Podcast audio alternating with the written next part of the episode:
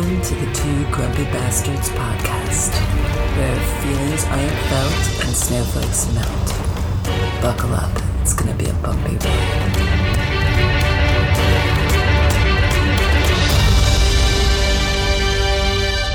These confines with a monarch's voice cry havoc!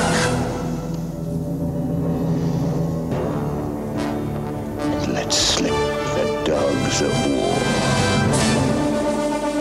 Brings to my city steps. You insult my queen. You threaten my people with slavery and death. Oh, I've chosen my words carefully, Persian. Perhaps you should have done the same. This is blasphemy. This is madness. madness.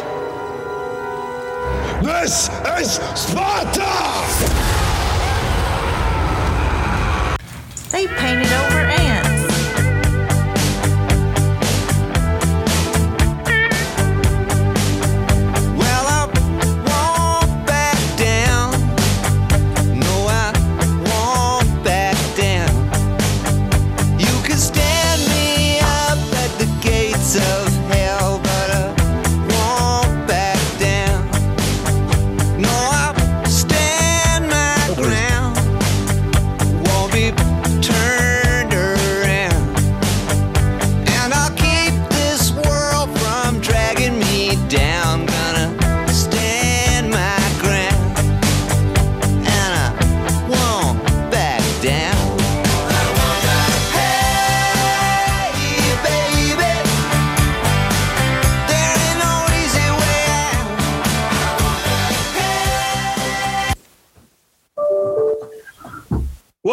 Friend Russ.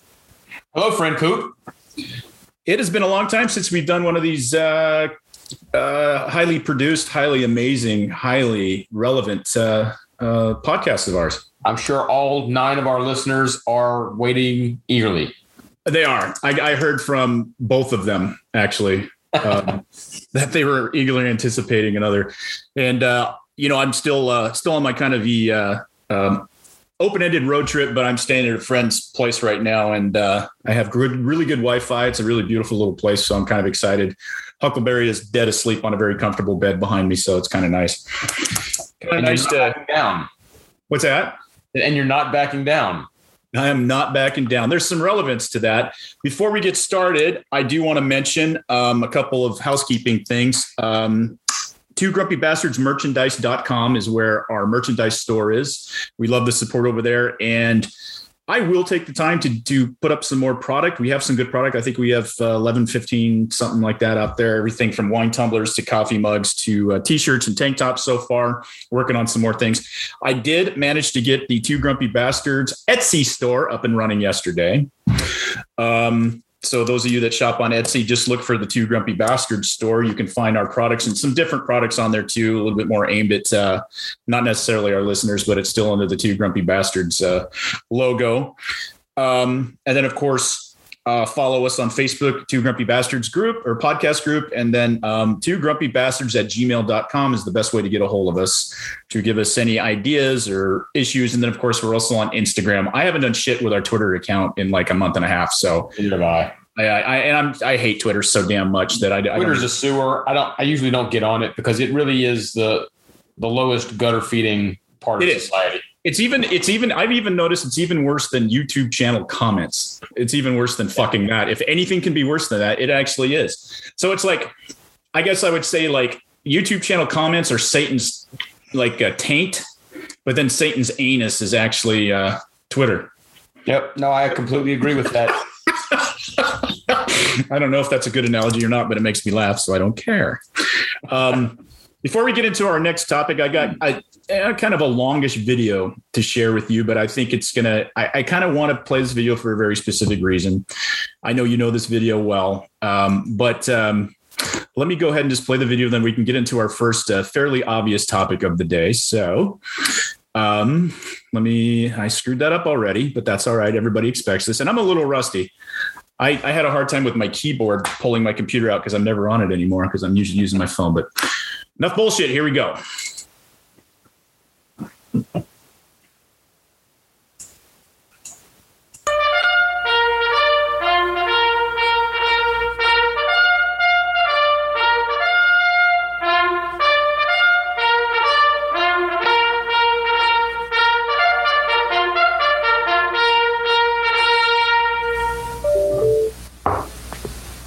seated. I want you to remember that no bastard ever won war by dying for his country. He won it by making the other poor dumb bastard die for his country. Amen? All this stuff you've heard about America not wanting to fight, wanting to stay out of the war, is a lot of horse dung. Americans traditionally love to fight. All real Americans love the sting of battle. When you were kids,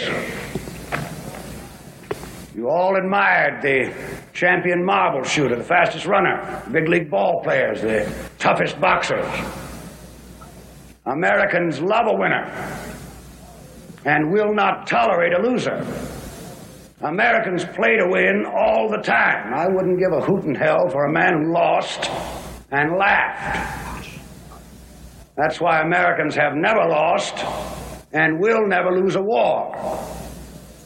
Because the very thought of losing is hateful to Americans.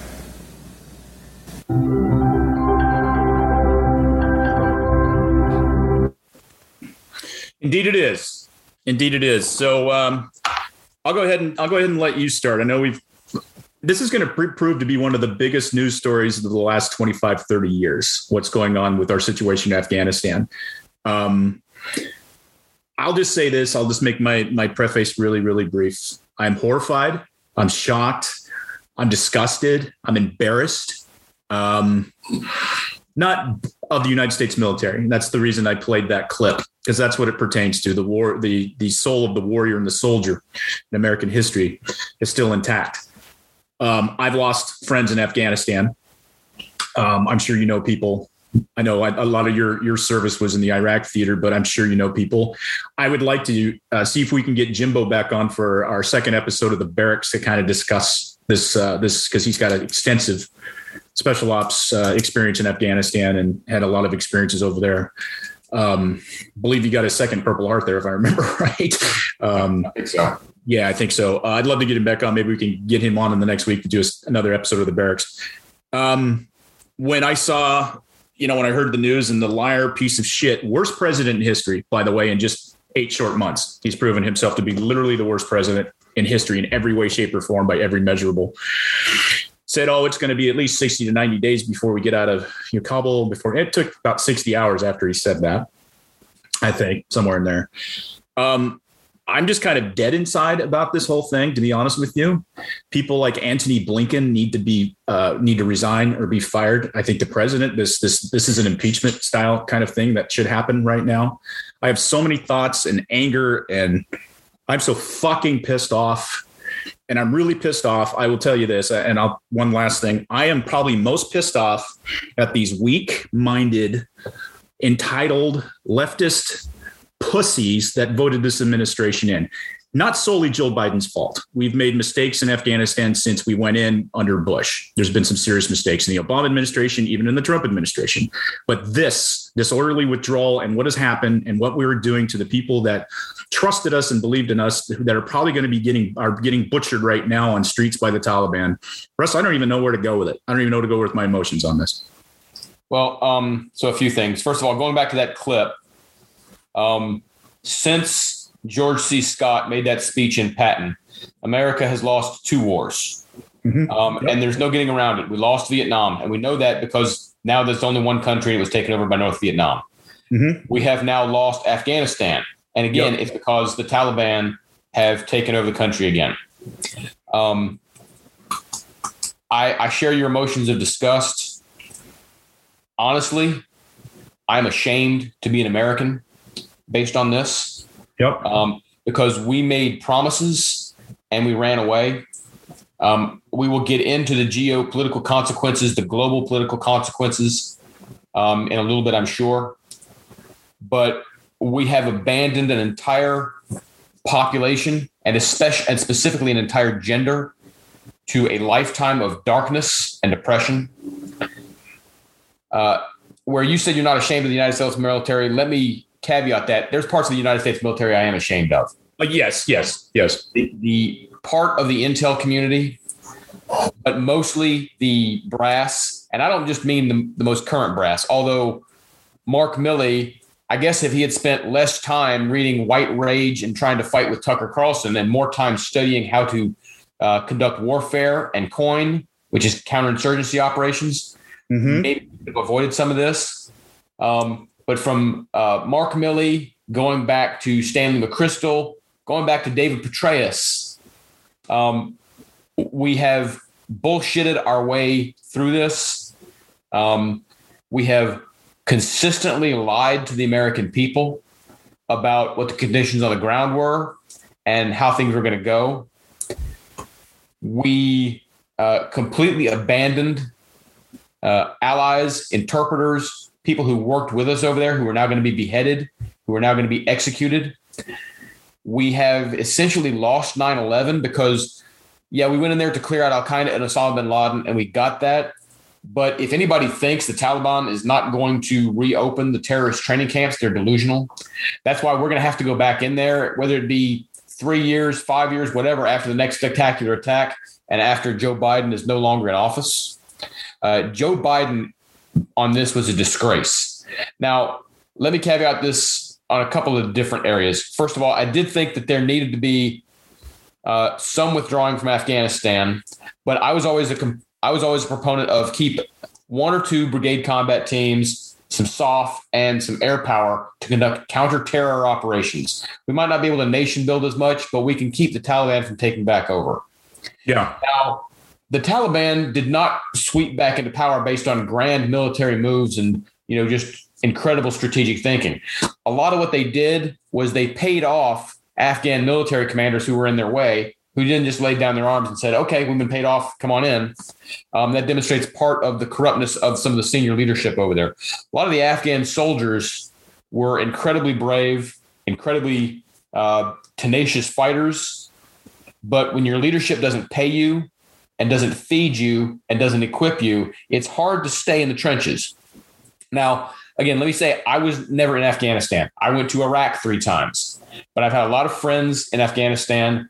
Um, I, I've lost friends of mine in Afghanistan, whether uh, Major Larry Bogus or uh, Major Doug LeBoeuf, uh, friends of mine who who went over there believing what we were over there for and lost their lives, and now it appears like it's for nothing because the exact same murderous, theocratic, and primitive regime that we thought we kicked out 20 years ago, almost 20 years ago, is now back in power. And there's no way to sugarcoat that except to say that it's a loss.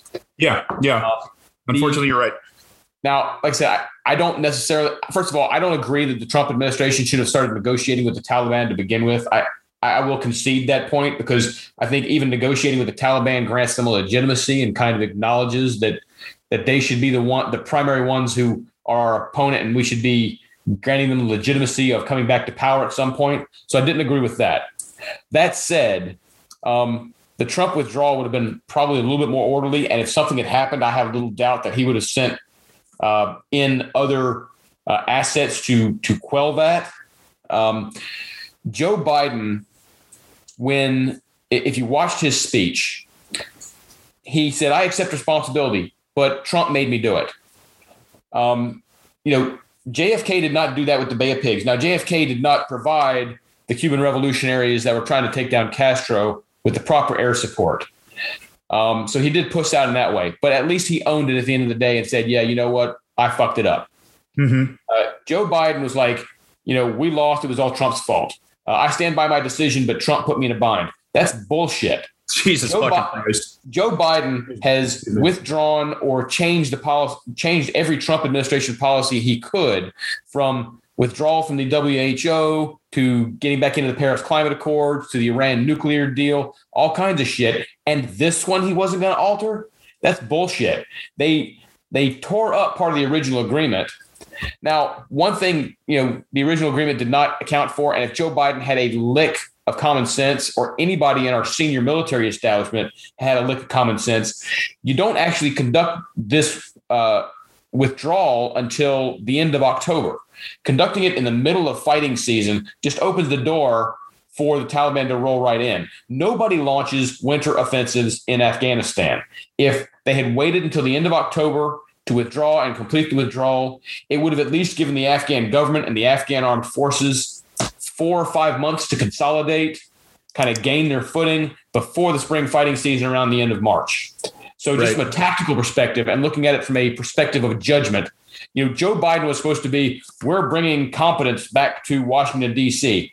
This is the biggest fuck up that I have seen in foreign policy in since probably since the fall of Saigon. And let's not forget that Joe Biden was also the one advising President Obama not to go into Pakistan and take out Osama bin Laden.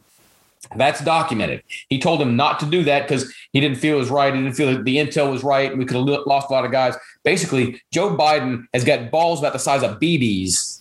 You know, I, I know I know ten year olds that are braver than he is when it comes to making policy decisions. Um, he should have the moment it it started to go poorly.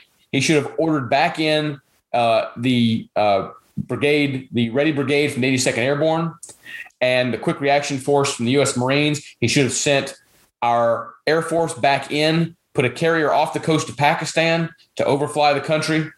Um, and the other thing that he did, and this goes back to the difference between amateurs and professionals.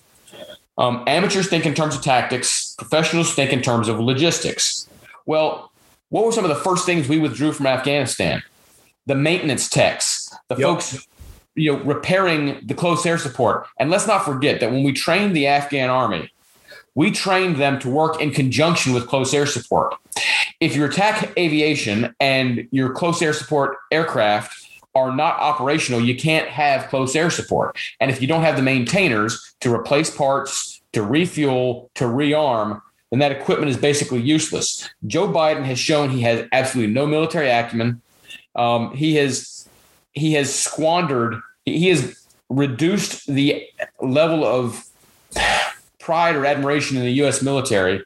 Now, Milley and Donahoe and some of those other fuckers up there have not helped by looking like a bunch of woke morons while they should be worried about how to kill the enemy instead of, oh, let me figure out the latest latest wokerati out there. But he he was saying that he overruled the generals, and then the president in waiting, Kamala Harris, bragged about how she was the last person in the room when the decision was made to basically fuck over our friends and abandon our allies in Afghanistan. And I mean, I don't know if you want to go into it now, but the geopolitical consequences from Ukraine to Taiwan are going to be enormous. Yeah, let's get into that here. I just wanted to just uh, piggyback on a couple things that you mentioned. For people who don't understand the situation in our in our strategic view of our fight against terror, I actually did a little research from what I could dig up. We currently have troops stationed in 108 countries around the world for our um, the global fight against terror and other uh, coin and other types of uh, of missions going on. 108 countries. That's as close as I could find to find anything. I know it's over 100. Let's just say over 100. It's, it's it's give or take a few either way, depending on the day and the operation. Yeah, so we've been in we've been in places like uh, Liberia and fucking uh, Sudan and some of these other countries for decades. Um, so um, the whole idea of oh we shouldn't be in Afghanistan, we need to pull completely out is is a it's it's a it's a it's a it's a fucking false premise because uh, yeah, do we accomplish our initial goals there? But what, like you said, amateurs think, think about tactics logistics and part a big part of logistics is or a big part of strategic thinking is knowing your logistics.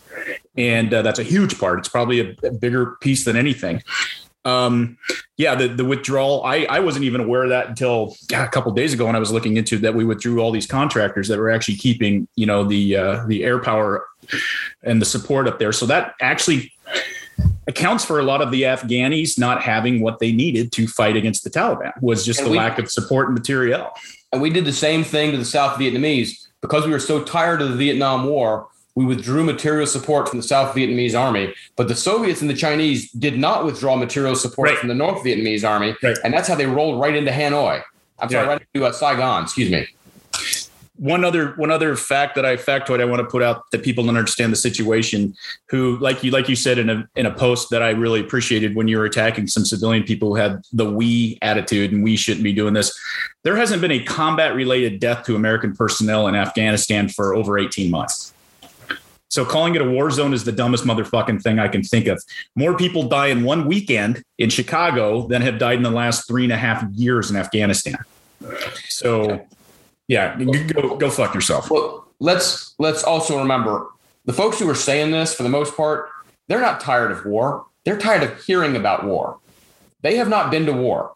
When they Right. when I hear all this, we can't remain in Afghanistan. Who is we, motherfucker? You haven't done a damn thing except sit on your ass and feel bad about watching images on TV. Um, some folks say, well, we can't do it everywhere. You're right. We can't do it everywhere. But you know what? We were there. Being Right. there creates obligation. We've been in South Korea for 70 years. They've gone through some horribly tyrannic and despotic regimes, but we were there to keep North Korea and China from overrunning them. Right. Um, being on the ground, granted, we might not be able to, we might not think it's a good idea to go into North Korea right now, to go into Venezuela, to go into, you know, some uh, sub-Saharan country that's that's on the verge of something. But once we are there, we are obligated. It's like saying it's it's the difference between asking someone to the prom and not doing anything, or you're at prom and then you ditch them. Right. It's that's that's the way it is, and it's just absolutely pathetic that, like you said, we did not have a we hadn't had a combat death in about eighteen months, and even if we had, I mean, it was very it was very low scale. Our our mere presence was keeping things from completely collapsing, and that we can't spare one or two combat brigades and some close air support and some soft forces. And again, I speak as someone who deployed over the years, and I didn't like to deploy away from my family, but you know what? That was my job. And these people who are feeling bad because other people who they've never met are going over there and securing people's rights so that women don't have to wear wear hoods all the time and little girls aren't getting acid thrown in their face for going to school. I don't want to hear jack shit from them about how we shouldn't be somewhere. Tell you what, get off your ass, go to the recruiting station, and then you can start talking about we. I'm a big proponent of civilian control of the military and not being the, you know, let's criticize, you know, let's let's make sure civilians can't criticize. But at the same time, you know, stop acting like a spectator. If you're that involved, if you want to be that involved, actually get involved. Uh, don't just say, "Well, I'm tired of seeing it on my TV and it makes me feel bad before I have to go watch, you know, the next episode of The Cube or some shit." Roger that. You know, and that that was another point I wanted to bring up before we talk about the global aspects of this. You're looking at a you're looking at a um uh I like to call it a regime because the leftist is a regime. It's not to me anything else. You're looking at a regime who preaches compassion, feminism, include inclusion, you know, all that kind of thing, which we we know now. I mean, they've revealed themselves. The, the chickens have come home to roost. They're just a bunch of money hungry, race baiting, fucking whatever baiting motherfuckers who are angry because daddy's always right and they know daddy's always right. The amateurs and the children are in charge of the school. And this is what fucking happens, ladies and gentlemen, when you vote for amateurs, when you vote for children to run fucking things because the adults are not there. And this is what happens party time, candy highs, you know, running around fucking, you know, putting firecrackers up cats' asses. That's what's going on right now. And you're not, looking let's not forget that they also they also their biggest thing in Afghanistan in the last few months was making sure that the pride flag was flown was flown from the American embassy from the in fucking embassy. Yeah. Eh, yeah. Instead of the embassy instead of that just airlifted out of. Yeah. Yeah. That one. Yeah, instead of re-equipping the Afghan forces or keeping the Taliban at bay, we were worried about making politically correct statements. You're right. Exactly. It's children. This is this is freshman college students who went to their first who went to their first, you know, social justice seminar and suddenly think, "Oh my goodness, I've got all this great woke knowledge." And that's what that's what that is. That is children in charge and don't understand how the world works. And they can be mad about hearing that, but that is the truth. Oh fuck them all. I, I'm so done. I'm so done. I'm to the point now where if, if if that's your attitude or if that's your voting record, get the fuck off of your pedestal. Get the fuck out of the country and realize what you've done. Realize the damage you've done to the next couple of generations. You know, I put I just put a I put a meme up on our on our uh, Facebook group that talks about you know the what Nero fiddling while Rome burns, and it's uh, Kamala and uh, Joe and basically everything the economy and social justice and afghanistan everything has been blown up by these idiots everything And uh, our foreign policy is in disarray. I don't think there's a strategic foreign policy vision at all. I got, you know, obviously Trump had his foreign policy vision was we're going to let everybody know that America has a big fist again and tread lightly. You know, the the kind of the Teddy Roosevelt approach to things. Um, obviously, Reagan, Bush, and the other Bush had some strategic vision, whether you agreed with it or not. There's obviously Reagan did, and he won the goddamn Cold War because of it. Obama did not have one. He made things much worse and us much weaker. And then old man comes along, his crony, and takes the Obama administration, which at least had some restraint. There was some restraint in the Obama administration and blew that right the fuck up and said, Hey, I'm going to take off whatever governors I have on this car and I'm just going to race it straight into a goddamn brick wall going 200 miles an hour. And that's what you're saying. That's what you're saying. There's no way to logically argue that. And I don't know what kind of disease is in the brain of these people where they can just write this off. Are you kidding me? Women are being stoned to death for not walking with a with a man. That people are being shot in the streets in Afghanistan right now for being our helpers, and that's okay with you. That's okay with you, you sick son of a fucking bitch. I hope I hope you go to hell and you are and Satan comes at you with a rusty cheese grater, and you know where it's going. You know what orifice that's going up. I hope they have that for eternity. I'm that pissed off, Russ. I'm sorry, but I am. I am. It just I- I makes think- me. I'm embarrassed. it, it is a complete lack of strategic vision. Um, it's, you know, yeah, Trump had some mean tweets, Damn, I'm pissed.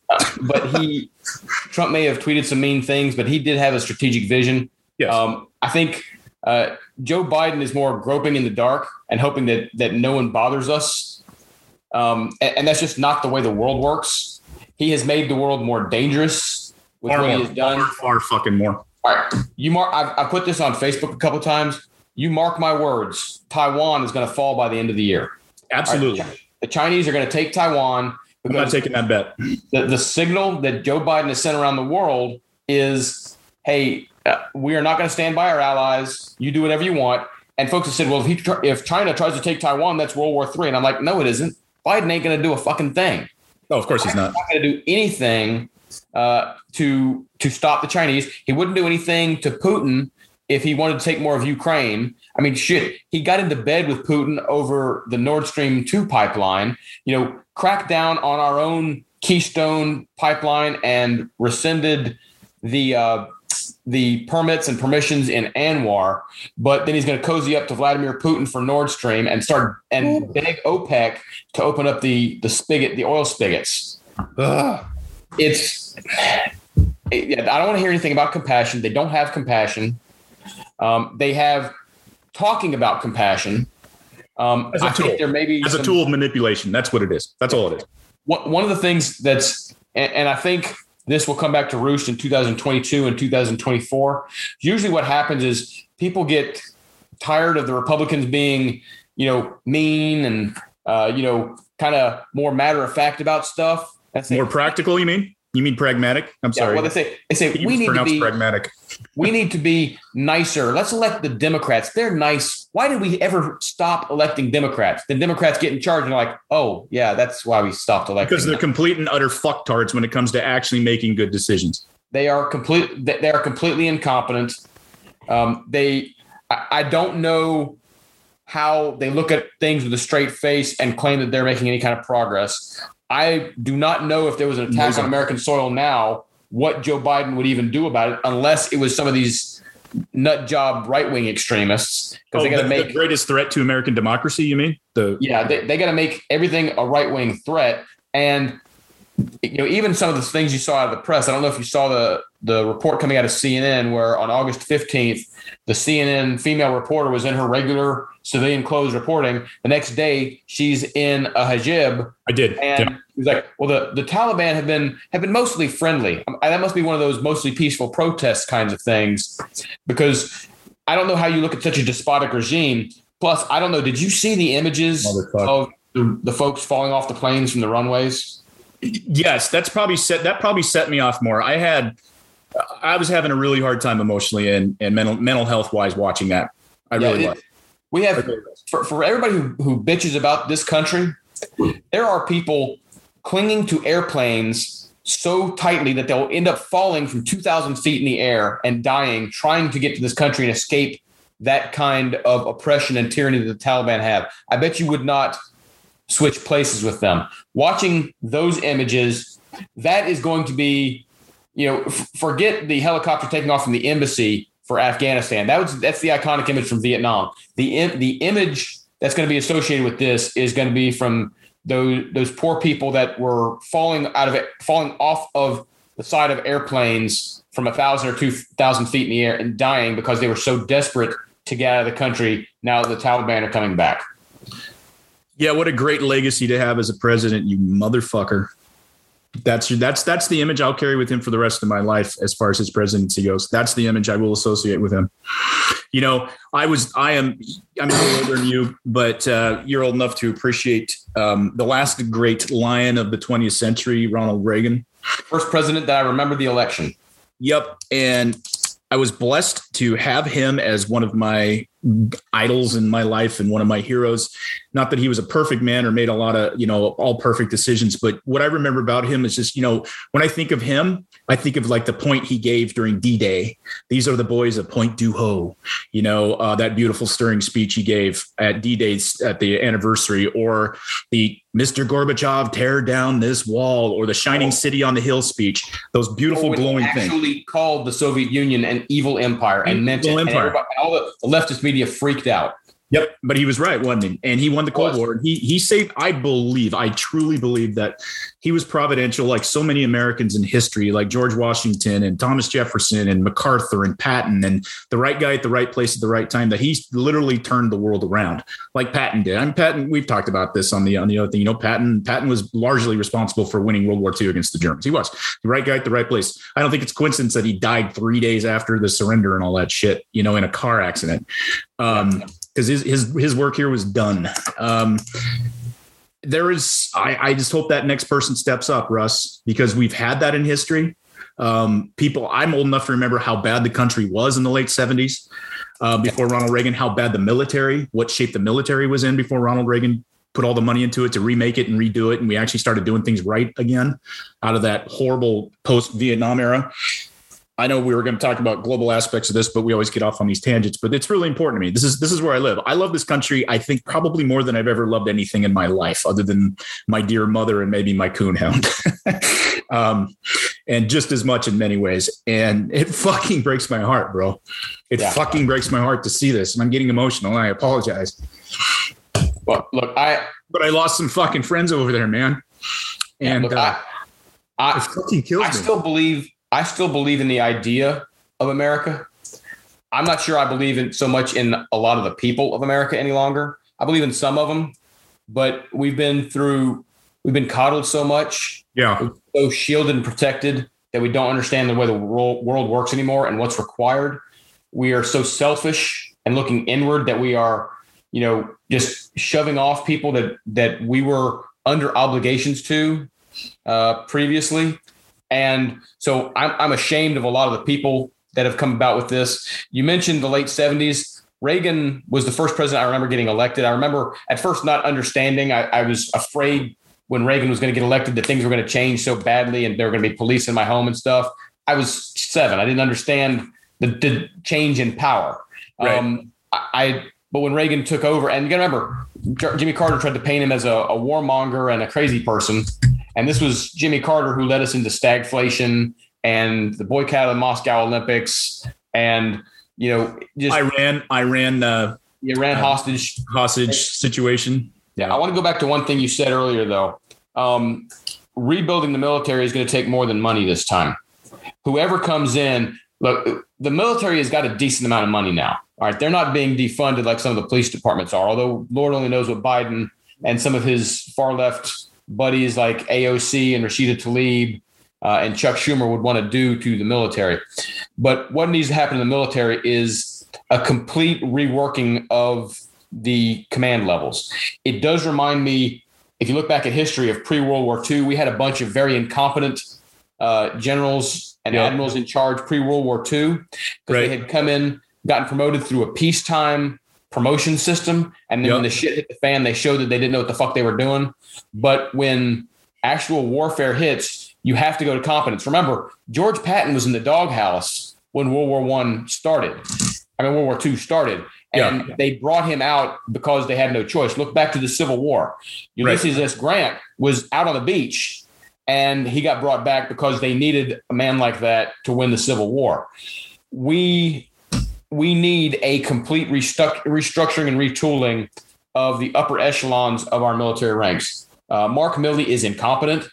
Um, a lot of our division commanders are incompetent, and I know a lot of them. Okay, I know a lot of the the upper echelons, and there is it is true that as you progress through the ranks to full bird colonel, it's fairly formalized promotion machinery. There's still bullshit, I think, involved in that promotion machinery in terms of what I don't mean bullshit in terms of favoritism. I mean bullshit in terms of what people consider important. You know, you can be the greatest strategic thinker in the world, but damn, you better be able to run fast. Um, uh, a friend of mine who did not get promoted to lieutenant colonel, but was super intelligent and a great strategic thinker and went to what's called the School of Advanced Military Science.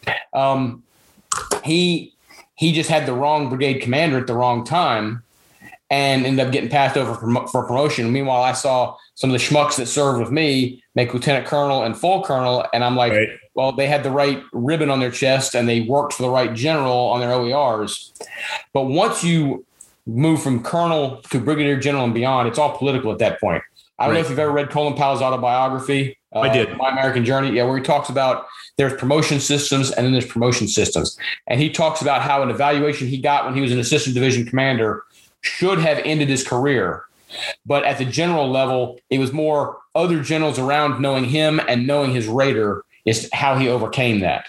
So it's become it, it is a good old boy network. Yeah, yeah, I do remember Yeah, that. there, there, there's benefit to to doing that. The problem is that since leadership promotes in its own image, it only takes one bad apple to get through, and then the entire system is fucked.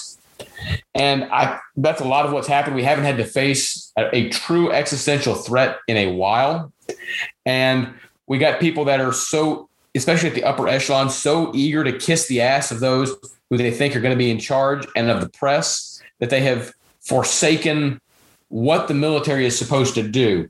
And I, I it makes me feel really sad. And everyone wants to talk about we got the greatest military in history. Yeah, but it's got to be used properly. If it's not used properly, like the Afghan military in Afghanistan, then it's worthless. And right now, the only thing protecting us is we've got two really big oceans on either side of us. But we're also a global power, and there are places around the world where our force is necessary, whether it's the South China Sea, where 60% of the world's economic traffic goes through, or it's Saudi Arabia, Iraq, and Kuwait, where the largest proven oil reserves in the world exist. Any of those places, we have to be able to back it up. And if we are not, because we are being led by a uh, shallow, weak person, then you know what's going to happen is and, and I know this sounds dramatic, but the forces of darkness, Russia, China, Iran, uh, they are going to end up taking over the world. And that, unfortunately, has been what most of human history has been: is the people, those kinds of powers have been the ones in charge. The United States, being the light of the world since 1945, has been the exception to world history, not the rule. Right. You, you know, I'll I'll throw this in since we got off on this, not a tangent. It's all very relevant. Um, I don't know if you know this about me, but I'm a former military history professor. I don't know if you know that about me. I don't know if I've ever. I've heard that once or twice. I don't know if I've ever. mentioned- I don't know if you ever saw that. I don't know if you knew that. No. Um, one of the things that I emphasized in my military history classes is the Phoenix effect that the United States military, the Army in particular, from my point of view, because I study that much more than the the whole armed forces intricate network. But the Army in particular waxes and wanes over its competency in in in history and just give you just give all of you a quick rebuttal maybe this or not rebuttal but a quick primer on this and maybe make some of you feel better about history. Uh, russ russ was right on the money when you said you know where the ineffective army that we had. Look all the way back to our first like uh, when we we were starting doing nation power building was the Spanish American War, and when the Spanish American War was declared by by Hearst and uh, Teddy Roosevelt, the Secretary of the Navy at the time, basically, and the whole uh, remember the Maine thing, which was fake, by the way. Um, was- to get us was into that war, but we wanted to we wanted to become a global superpower. Now, when that war started, there was about 120 active duty officers all hanging out at Fort Leavenworth and a few scattered throughout the country. We had a standing army of about 30,000 untrained guys because we hadn't done shit in so long. So we had to hurry up and mobilize. And Spanish American War wasn't a perfect deal. The whole the whole charge up of San Juan Hill is actually kind of a uh, a myth.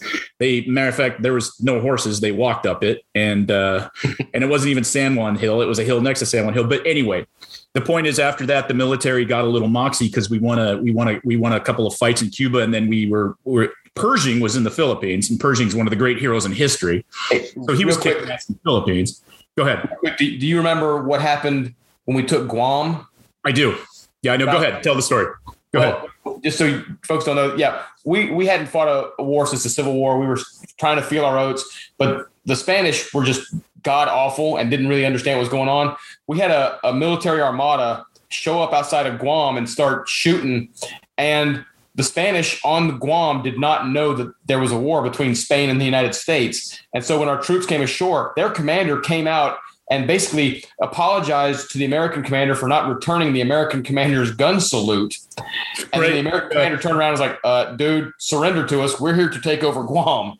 Um, a little bit more complicated than that, but that's I, I had to throw that in because it was one of the funniest things I had ever heard about when I read that they were embarrassed they didn't return our gun salute, but they didn't know we were at war.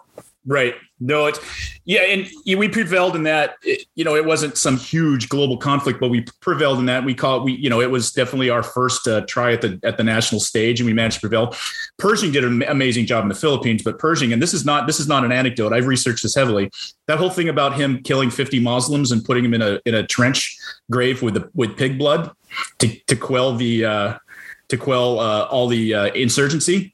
That's true. Pershing fucking did that. Pershing was a badass blackjack, and of course, you know Pershing was the uh, Allied commander, the Expeditionary Force commander in World War One. When we started out in World War One, we had nothing, and we went into World War One without even gas masks, or artillery, or anything like this. But what they what Pershing taught was toughness, bravado, and and moving fast and striking hard, which became because he was he was tutelaged by the great. Uh, uh, I don't I don't know if you remember this, but Patton was his chief of staff in World War One.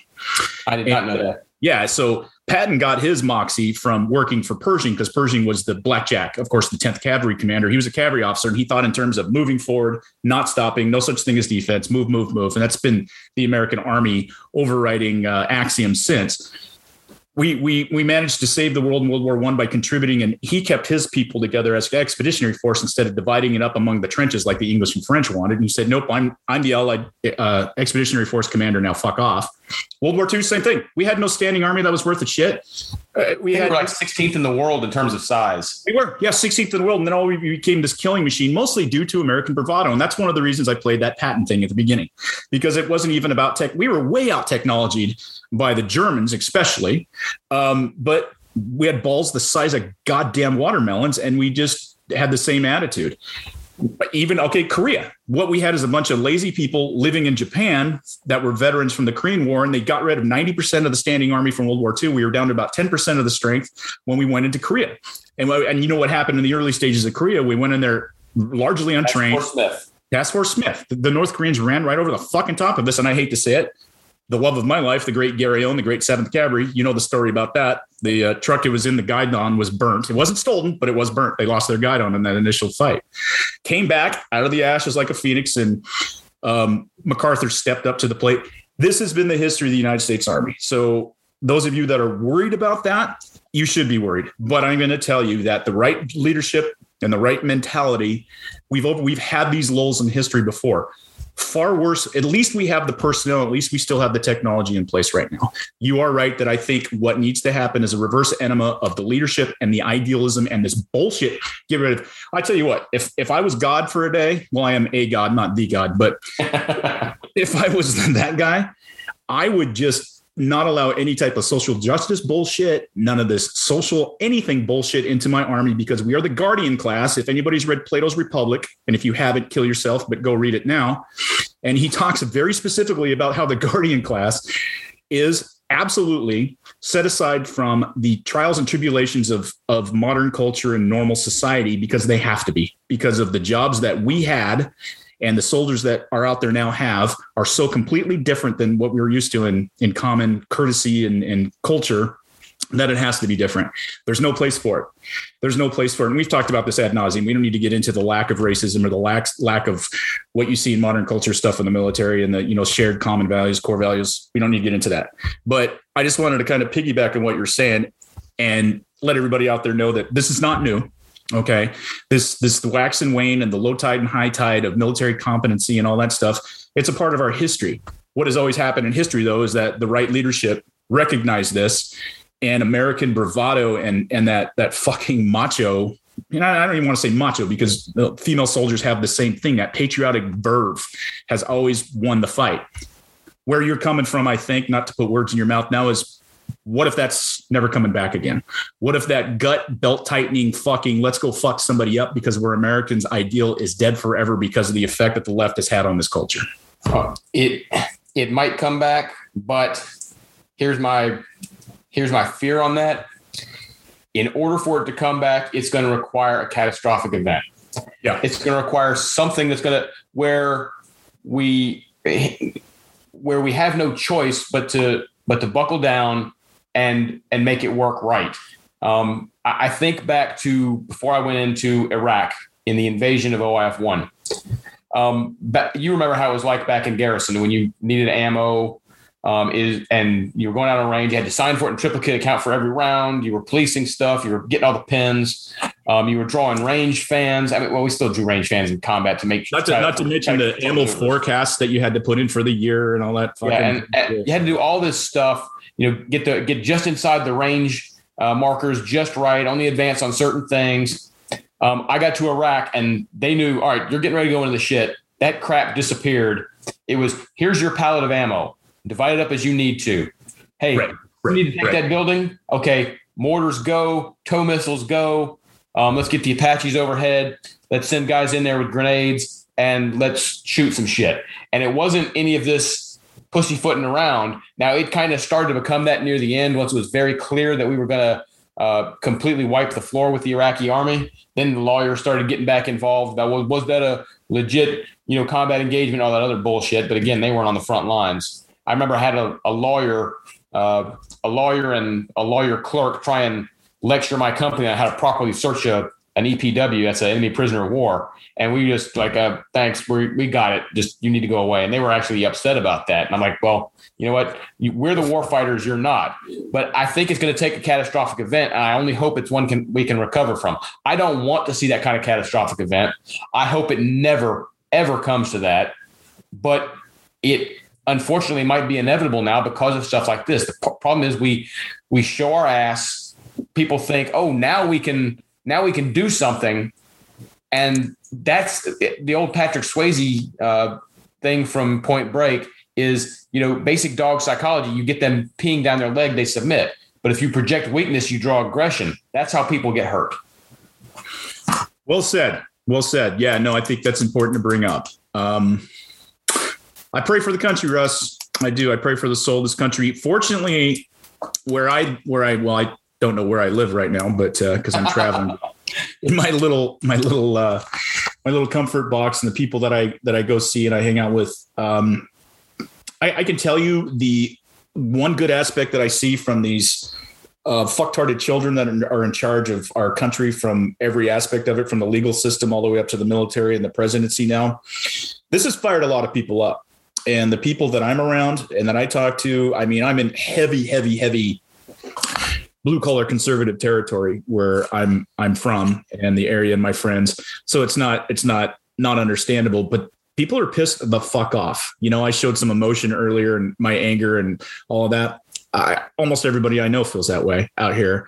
Uh, I'm sure in your your area, Tennessee, you you get a lot of that sense too. Uh, it's one of the areas of the country that hasn't been completely fucked over, and my my my area of the country never will be. I just saw a. Uh, I was at a friend's ranch that they live off the off the grid. Friend of the uh, friend of the pod, Jen, and her husband Tom, and uh, boy, man, I got they got they got they got uh, pretty much got uh, yard markers set up out there for people coming onto their property, and uh, they're wonderful people, but don't fuck with them. And those people are still alive, and that's where it's going to have to come from. It's it's the the dumb people who got in charge of social media and started putting their opinions out there are going to have to just get their ass kicked and shut the fuck up and let the adults handle it. Let the adults handle it. Yeah, I think I, I think the vast majority of the American populace, what they really want is to be left alone. If they if things can go on autopilot for them, um, they're they're perfectly fine with whoever's in charge. But there is a certain line that'll create a backlash. And remember, Joe Biden, as you know, as much as I liked Trump's policies, I recognize that he said some cringy things. You know, Sure. he could be a little bit off kilter. Sure. And Joe Biden was not elected to be far left, you know, progressive, even further left than FDR. He was elected because he wasn't Trump, and he was supposed to bring a return to normalcy. And we've got Afghanistan, we've got the uh, uh, critical race theory stuff, we've got the the COVID craziness, and people are starting to say, and people I know who are kind of starting to be remorseful, like, "Whoa, this this is not what we signed up for. We signed up so we wouldn't have the chaos of Trump, you know, thinking something and then immediately saying it, and people kind of going, "Mm, maybe he shouldn't have said that." We weren't signing up for you to tell our children that they're oppressors or oppressed, or to tell everybody they have to wear a face covering, or to lose a war that we had essentially we had won, especially at least at the tactical level for the last almost 20 years. We didn't sign up so that you know China can can start marching across across Asia, or that we could you know lose our energy independence. We didn't sign up for that. What the heck are you doing?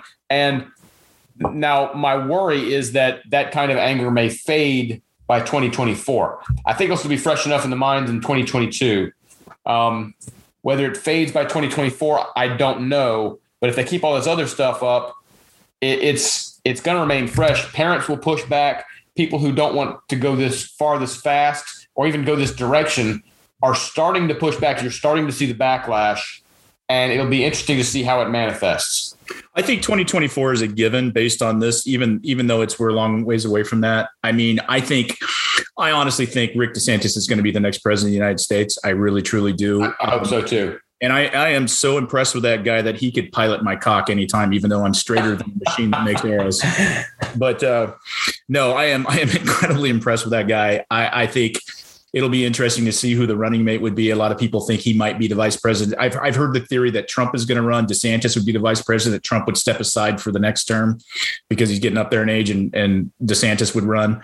I've heard that theory. It's not a bad theory. Uh, I'm still I'm still hopeful somebody like Dan Crenshaw might step into that vice president role. He's still pretty young in the politics game, but goddamn, he's smart and goddamn, he's common sense. And yeah, I have a boner for him because he's a, you know, a wounded seal and the whole nine yards. But he's so goddamn smart and common sense. Yeah. Um, I I know this this kills you, but there's a certain senator in Texas that I still really really like, and I, I wish people realize how brilliant of a constitutionalist and and uh, I, and a I libertarian. live with Ted Cruz. I like Ted Cruz, but we got to be fair. Ted Cruz does come off as a used car salesman. I like him. I like his policies. But he's got to work on some of that. You know, I'm too slick for my own good politician look. do you do you do you listen to his uh, podcast? By the way, I, I do not. I, I've heard him. He's been on uh, backstage with uh, Da- the Daily Wire folks. yeah, yeah, yeah. Um, I've heard him on, on that a couple of times, but again, I have some limited time, so I haven't had a chance to, Sure. to look at all that. I would, I would, I had a couple of uh, shout outs for the podcast that I, that I wanted people to uh, listen to. I'll just do that right quick right now. But if you're not listening to, uh, oh, what's, what's Ted Cruz's, let me get the name here. It's right in front of me, bro. Give me just two seconds here. I'm Michael sorry. Knowles. Um, yeah. Michael Knowles does it with him. The name is the verdict. Yep. Um, as people know that he uh, he argued in front of the Supreme Court very successfully, very many times. He's a brilliant legal mind, and he's a fucking cool guy. I mean, if you just listen to him talk on that podcast, you get a different sense of him. Then and he's fearless in the Senate. I mean, he's the guy that's like he was like the first one to not wear a mask, and you know, um, calling out Nancy Pelosi, and you know, calling her basically, "Hey, Putin, you can't, you can't." You can't put people in jail for not wearing a mask in, in the Capitol building. You can't do that. It's, but um, there's also I don't know if do you know I, I just want to throw this out real quick. I know this is we've been on for a, a bit, and I think we're only going to get to one topic today, but that's all right. Um, uh, Jason Whitlock, are you familiar with him, the sports writer? I, I know Jason Whitlock. Funny story. The first time I heard Jason Whitlock, I actually thought he was a far leftist. Um, I did too. I did too. It was it was him. It was a column he wrote in the Kansas City Star about gun about gun violence, and Bob Costas quoted it on Sunday Night Football. And so it took me a little bit to to really pay more attention to Whitlock. And when I did, he's not a far leftist. He's a traditionalist. Um, he is. He may not be exceptionally politically savvy, but he is far more conservative than the impression that he gives. So yeah, I've I've listened to Whitlock. I like I like Whitlock a lot. I wish he was still on Fox Sports One because I really liked listening to uh to him and Marcellus Wiley. I, Yeah, I, yeah, they were good. I- yeah. I would have preferred that as opposed to him going over to the Blaze, just because I don't have a lot of time to to listen to the Blaze. Um, I am just to back up for just one second, uh, and this may get me crucified by part of the audience. I hope not. Look, if Trump got the nomination in 24, I would obviously vote for him. I'm hoping he doesn't run. Um, I, I I I think that that's going to create a, a a schizoid rift in the public if he runs and he's running against you know Joe or Kamala. So I I do worry. What I would what I would prefer Trump to do is be the kingmaker. He could Right. anoint Ron DeSantis, even if he just got out of the way. DeSantis would be the would be the nominee. Um, I would like to see DeSantis run with uh, Tim Scott or Nikki Haley or Dan Crenshaw or Joni Ernst. Yeah, I, Um, I like all those choices. I like all those choices. To be Yeah, honest I, I used I used to like Kristi Noem. I think she'd still be okay. The problem was that she went a little bit soft on some stuff up in uh, up in South Dakota. So she made waves, then she back then she backed off. So- surprisingly, surprisingly. What do you Yeah, think so of Haley Barbour? what's that? What do you think of Haley Barbour? Um, he's not very relevant in politics today. Uh, It's just that's just the fact. That's a Um, that's a vice president name that gets tossed around every now and again too. Still, Yeah, but I, I think I think to be honest, I think the strongest choice right now, based on his rebuttal to the State of the Union, would be uh, Tim Scott.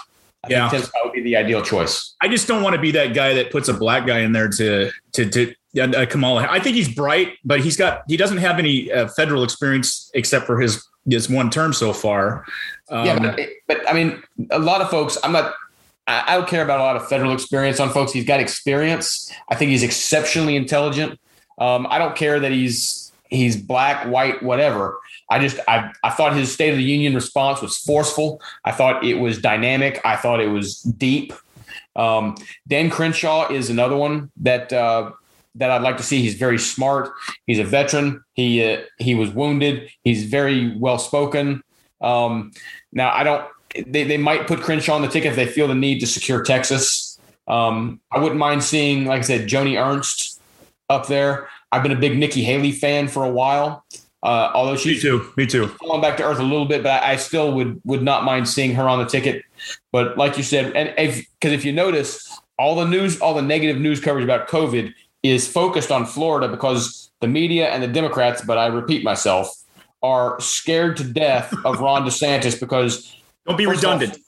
Yeah, Florida would be in the bag, Texas would be in the bag. You wouldn't have to defend those states, and it'd be interesting to see what his appeal is in Wisconsin, in Michigan, in Pennsylvania.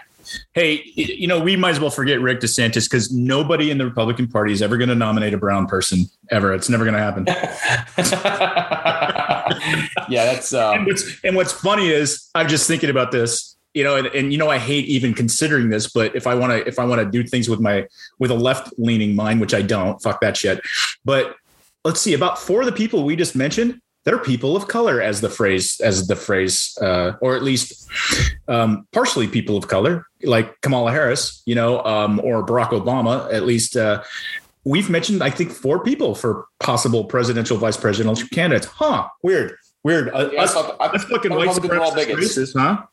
I mean, Republicans are all are all bigots, aren't they?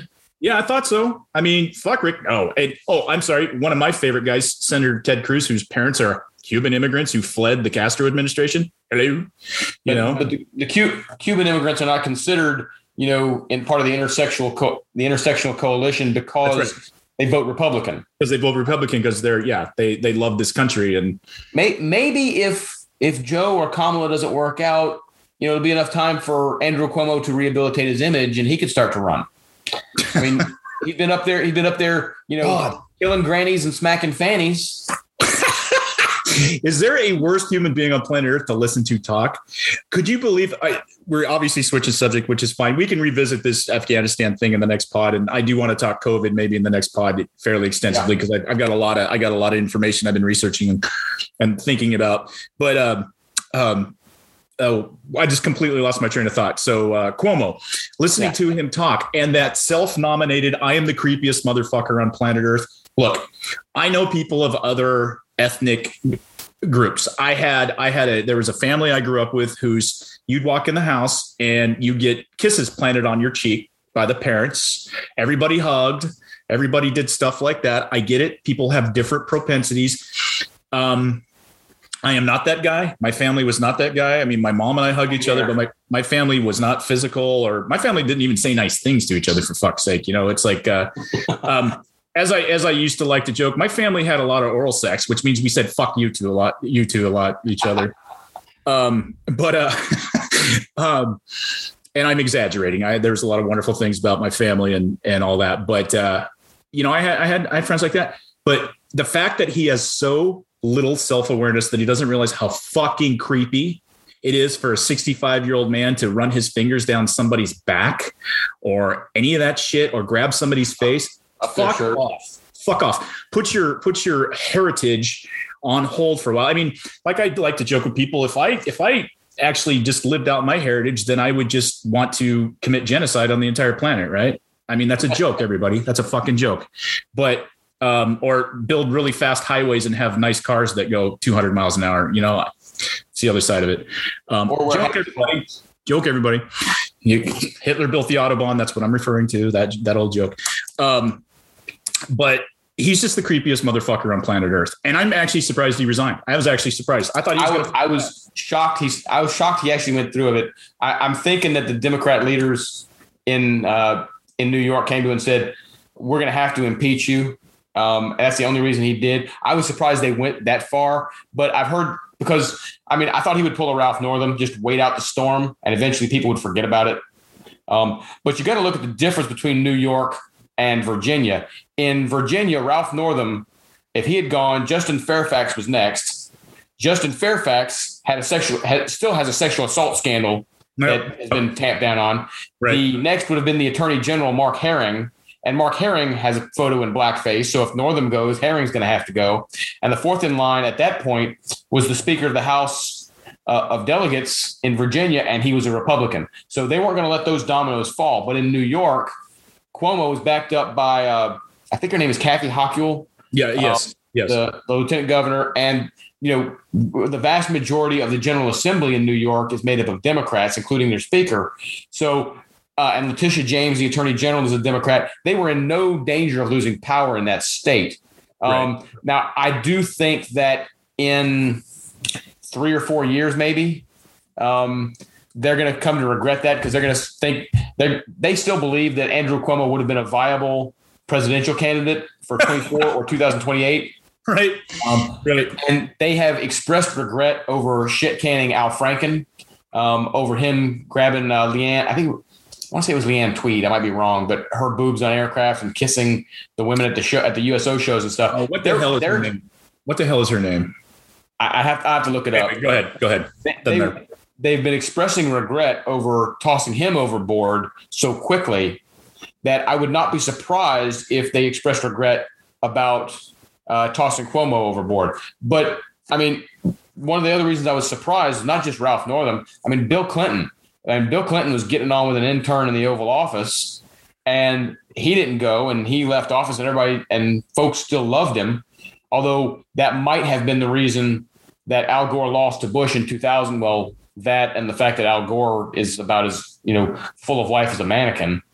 But it, it was the fact that some of these folks let it, you know, just let time pass. I was surprised Cuomo didn't do that. When we hadn't heard anything about the sexual harassment and sexual assault allegations in a few months, I thought he had ridden out the storm. And then Letitia James, the Attorney General of New York, just absolutely, you know, threw a thundercloud over that. Right. Right. And I mean, that's the. But now going back, that came out of left field. That kind of came out of left field to me because I thought it was all over with like typical, typical. Uh, before you make your point, just typical fucking bullshit scandal on the left. Um, they just forget about it. They just file away. Where if, if somebody on the right does even one percent of what somebody on the left does, you know, uh, not to get off target, please, please keep your thought. But like Hunter Biden and the latest thing that came out with the video where he's talking to the hooker and Yep. Yep. Do you? I have never seen anything about that on MSNBC. Not that I watch these things, or that I, it's not on mainstream media. The only place I've heard about it is from podcasts that I listen to from, and I don't listen to just everybody out there. I don't listen to white nationalist podcasts. I'm not just a. I'm not a Republican, so I'm not. But I listen to smart people. I like to listen to smart people, and there's a few podcasts from people on the left that I really enjoy. I really do. Thoughtful people. And I shouldn't even say maybe on the left, but liberal people. that I enjoy. The only place I've heard about this latest Hunter Biden thing, where he's talking about losing all these laptops and everything that's happened to him, where he's fucking on crack and talking to a hooker, and he's like, maybe we should make a porn tape. Anybody out there listening to podcasts know about this story because it's real and not one thing. Imagine, imagine Donald Jr. having done something. But, but see, that goes back to the point I was going to make. Yeah. Um, Letitia James dropping this bomb on Andrew Cuomo shows me that for all her posturing and all this other stuff, they don't have anything on Trump. Because if she had a, a single thing on Donald Trump, she could charge. You know, based just on what she did to Andrew Cuomo, she would have come out swinging against Donald Trump, and I, you know, she's been digging for it. He's been out of office for eight months, bro. Yeah. So You know what they- I'm saying? So yeah, you if there was you would think anything, they would have, they would have done it. Um, if, if she had anything substantial, it'd be out there as opposed to just we're continuing the investigation.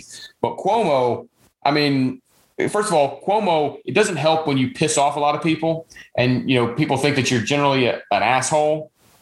Um, but one of the other one of the other issues I have with the sexual harassment, sexual assault stuff with Andrew Cuomo, look, you know that the, the news media in New York and the folks in the administration knew all about this shit.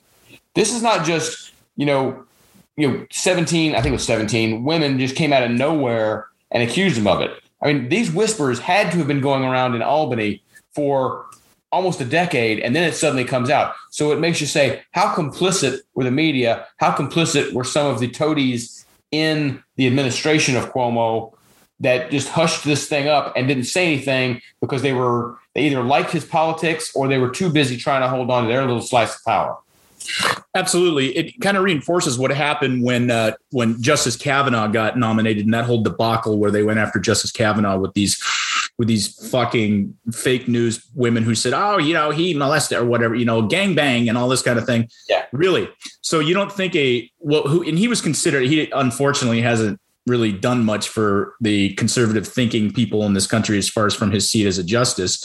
Uh, he's much more left of center, I think, in some of his uh, votes. He's on an Anthony Kennedy clone. He is. He is. But all that aside, uh, when he got nominated, and we all know the scandals about what came out with that, you don't think that that shit, if that shit was real, that hadn't been out on the out on the steps for somebody who was an appellate court judge and somebody who in relative positions of power way before that, a guy who was considered a fairly right wing constitutionalist judge. You don't think that would have come out? You don't think that would have come out? Really? Go fuck yourself. You you mark my words. The next the next Democrat that is nominated to the Supreme Court uh, probably would probably replace Stephen Breyer because Breyer's getting getting up there in age, and the left is pushing for him to retire. Most Ricky Tick. Um, because they're afraid that if the Republicans retake the Senate in 2022, they won't be able to get a, a liberal justice on the bench. I think Breyer's going to retire next summer, not this summer, because it'll still give him enough time to get get an associate justice nominated before the elections. Um, but uh, with with regard to to whoever they nominate, whoever the Democrats nominate, you mark my words, they are guilty of uh, necrophiliac, of being a necrophiliac and incestuous, and have gang banged, you know, pigs and goats. That's the way it's going to be treated. Get that drop. I need to get that drop. Hold on. Let me get that drop. Yeah. Um, That's going to be I- our intro. That's going to be our intro from now on. Yeah, look, the Republicans have put up with this shit too long. They they tolerated it with Clarence Thomas because it was brand new, and they brought it up again with with Brett Kavanaugh. You don't think it's not going to be scorched earth next time? Is there going to Yeah. be people coming out of the woodwork to to talk about you know the the kitty porn that whatever whoever they nominate you know was out there peddling, whether it's true or not? Maybe it's time for the left to go through this shit. Yeah. Well, you know, I we we need to wrap up here in a few minutes, Russ. I'll give you some final thoughts. But one of the things that I have come to realize is that, and we talk about this uh, tangentially and even directly sometimes, but the right has got to learn to fight with the tactics that our enemies are fighting with, only better. Yep. Like those lessons we learned in the United States Army when we face insurgency, or you know, um, one of the things, and you were part of of the surge that happened in Iraq. It was one of the best strategic ideas that that's happened in our in our history in the United States military, and it was effective. We weren't fighting a war of posts anymore, which got us that's lost us Vietnam. We now were doing something completely different. That worked. It worked in Iraq. The surge worked. It was brilliant. Um, the right conservative libertarian movement which that's not all the same thing, ladies and gentlemen. Educate yourself. And one of these days, Russ and I really will have a primer on libertarianism and, and natural rights and stuff like that. We'll get together and do that. But we need to have our own surge. We need to figure that out. The right wing has to start fighting with fucking tooth and nail and fist instead of, well, we just want to let you know Mitch McConnell. Well, we're We want to be gonna- gentlemen. we want to be gentlemen and gentlewomen. And, you know, the thing is, like we've said, when you let progressives progress, they never stop. They never stop. So it's time. It's time to do the, the Jean Luc Picard and say, fall back. I will not fall back. It's time to do that. It's time for a surge on the fucking conservative side of things, libertarian side of things. It is. It's time, bro. I think it's time to, to use the Jean Luc Picard uh, more classy way of saying "fuck around and find out." Where Right. he he was threatening. He said, "You may test that assumption at your convenience." I love that. Yes, I forgot he said that. Thank you. I here, let me. I'm gonna. I'm going to say that the next time some bitch in the grocery store starts giving me shit about my. Uh, just, walk, just walk somewhere in Seattle without a mask. yeah. Oh fuck. We'll Well, like I said, good thing. Good thing. I don't know. Did you see that that photo I posted on Facebook of me and the security camera at a convenience store? I did. Yeah, that's what I kind of look like, I guess, to people. That's why people don't tell me to wear a mask. Like, that's what I look like. And then one of my friends put up a picture of the Terminator in the convenience store, the Arnold Schwarzenegger, and I'm like, oh, now I kind of get it. Yeah, six foot three, 250 pound man wearing the fucking same haircut. Now I kind of get why people kind of go, do what you want, man. It's cool. Yep. And I'm not saying that to be self-aggrandizing. I think it's kind of funny, and I'm actually a much nicer guy than that. Actually, I'm not. You should have heard what I said to some woman in Safeway the other day, but I'll leave that for another podcast. Yeah, I'm Uh, sure we can cover that next time. Yeah, we can. So, hey, no, good discussion, man. I uh, we've been at it for a bit, almost an hour and a half. I uh, I got some friends I need to tend to and help them out at their homestead down the road a bit, and hang out with some of my friends here. So, uh, any any parting parting wisdom, words, mirth, merriment. No, just everyone out there. Uh, if there's, I know that they say some folks don't believe in the power of prayer, but if you can pray for our friends in Afghanistan, pray for those those poor women that are being subjected to child marriage again and acid attacks and being locked in their homes. Um, pray for those interpreters that worked with us that are now facing execution, um, and pray for our nation to recover from the incompetence that we are currently suffering because it's bad. And mark my words, it's going to get worse uh, over the course of the next year and a half before it starts to get any better. So my my dear departed Johanna, my mother, who you know I loved more than anything in the world. She she uh this is kind of funny. I'm just throwing this out here as the last little bit. She when she was uh, God, I remember we lived in Orting, Washington. I was probably six years old or something, five years old, six years old. She uh had uh, a German adaptation. You know, this is back before there was the internet. A lady gave her a German book, and it was the prophecies of Nostradamus, and she paid her money to translate it and handwrite out uh, the English version of it. Are you still there, bro? You seem locked up. Can you hear me? But you, you were locked up for a second. Okay, my mom once translated a German version of the prophecies of Nostradamus for a woman because you know my mother was from Bavaria. Yeah. and uh, she swore to God, and my mom, you would have loved my mom. I wish you could have met her. She was a she was an amazing woman, just a odd, wonderful, brilliant survivor. Uh, grew up in Bavaria, and she uh, she told me when Obama got elected. Oh, I, this is the Antichrist from Nostradamus. There he is.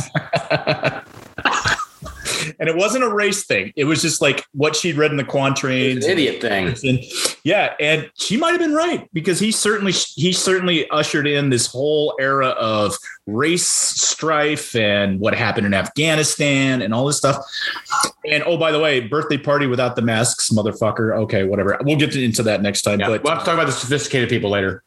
Yeah, yeah. The sophisticated people don't get COVID, apparently. Yeah. I always thought I was smart and I fucking felt like I was gonna die when I had COVID. But um anyway, it was a pleasure to it was a pleasure to see you face to face on the computer screen again, my friend. Hopefully, we won't uh, take so long to do this next time. Yeah, but I'd, I'd love to get. I'd love to try to get something out this weekend if we can. If we can get around to, because I know we we we uh, we got COVID talk. I have been getting beaten up by several of our of our stalkers. I mean, fans of uh to get a podcast out. Yeah, we'll we'll try. We can try to do something Sunday. Maybe I'm going to be gone all day Saturday at a uh, an event for the children. So What a shocker! What what line is that in the formula? Which which one? Which line is that in the? Is That is the take the children to their sporting events formula. Yeah, no, I love it. I love it. God bless you. God bless you. That's awesome. I I would love to see that. Maybe one of these days I can I can actually see your children at a sporting event. It would do my heart good. So um, Last time you saw Rachel, she was very tiny. He was tiny. Yeah, I, I see photos of your kids all the time now, and it's like, God damn it! I wish I could. I'll, I'll, I'll make a point to get out to out to your neck of the woods this year. I'll make a point. Do. whatever you can. That'd be that'd be cool to do a one on one live podcast. That'd be Oh, bad. that would be that would be almost uh, almost too much for the audience. it would be. It would, like I think the universe would have a like a black hole like implosion moment or something like that. It'd be a god moment. The infinite the infinite singularity. Yes. So t- talking about infinite infinite similarity, I just read something in Popular Science where they created a crystal that's a time traveling crystal with the use of quantum computers. Google that shit, guys. It's fucking fascinating shit. They actually they it's called a time crystal, and it and it phase shifts back and forth between the past and the future based on the spin of the atoms and stuff. It's way too much to get into here, but yeah, I was really into that. I listened to that the other night. So The, the next time I'll have to just let me leave the uh, listeners with something I decided to blow the minds of uh, the folks on this one sci-fi uh, page that I I follow. Uh, we we talk about the the universe and the multiverse, and usually any version of multiple universes involves bubble universes popping off of the initial singularity. Yes, uh, it does. our universe. Very But- well familiar with this. Yes, I am. Yeah, but what I what I came up with is imagine if there are multiple universes, but it's not that case. We've got our singularity here that has blown up and is expanding at a rate faster than the speed of light because space, anything within space, is limited by the speed of light, but space itself can expand as fast as it wants, which is why the universe is about 96 billion light years across, despite Jesus Christ, I'm impressed, Russ. You're nailing this. being 14 I thought I was the physicist. I thought I was a physicist here. I'm impressed. here's here's the uh, here's the mind blowing part. Imagine if there is another singularity, say hundred quadrillion light years away through dead space, and it's got its own universe forming, expanding our ways. Or if there are infinite singularities that are spread out by trillions to quadrillions to quintillions of light years, all expanding towards each other. Imagine those kinds of singularities and how that would affect quantum space. It's an amazing thought. What's even more amazing, which should be reassuring to everybody listening to this podcast, that being a very prevalent theory and very popular with modern modern quantum physicists and all that, and and across even cosmetologists, there are infinite numbers of Cosmologists, not cosmetologists. What's that? Cosmologists, not cosmetologists. Oh, did I say cosmetologist? I can say that. That's awesome. There's a reason I said Great in the universe. I won't, share it on the podcast right now, but there's a reason I said that. I made that faux pas. But just the, the nice thing about everybody to reassure you all is there are infinite numbers of Russes and Coops throughout reality because of that theory. Infinite. There, there's even one where Russ looks like Coop and Coop looks like Russ. I killed you and me both in that.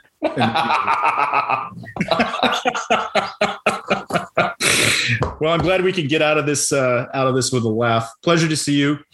yeah, Uh, good to see you too, man.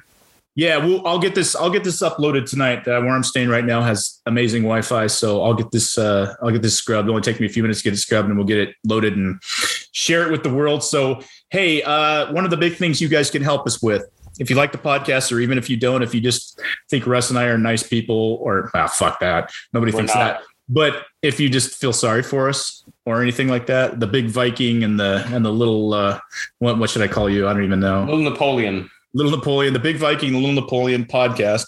Um, please, please get on Apple Podcasts and rate us. That's the best way to spread the news. That's that's more important than buying T-shirts or spending money or anything like that. That's the best thing you can help us with is just uh, rating us. Give us a five star review. Um, I know you hate hearing that, but it, it would be really helpful. Uh, we're going to get back on a, a semi regular schedule now. I'm kind of, I think I'm winding the whole road trip thing down. I'm kind of liking the idea that uh, I don't have to take a brush to my feet all the time. and- Walls and roof. state parks and shit like that. And you know, I do have a comfortable cot and a really nice mattress that I that I take. And Huckleberry loves it, of course, but it's nice not having to run like 200 meters away to a bathroom so you don't shit yourself. That's kind of nice. I'm just saying. you froze up again?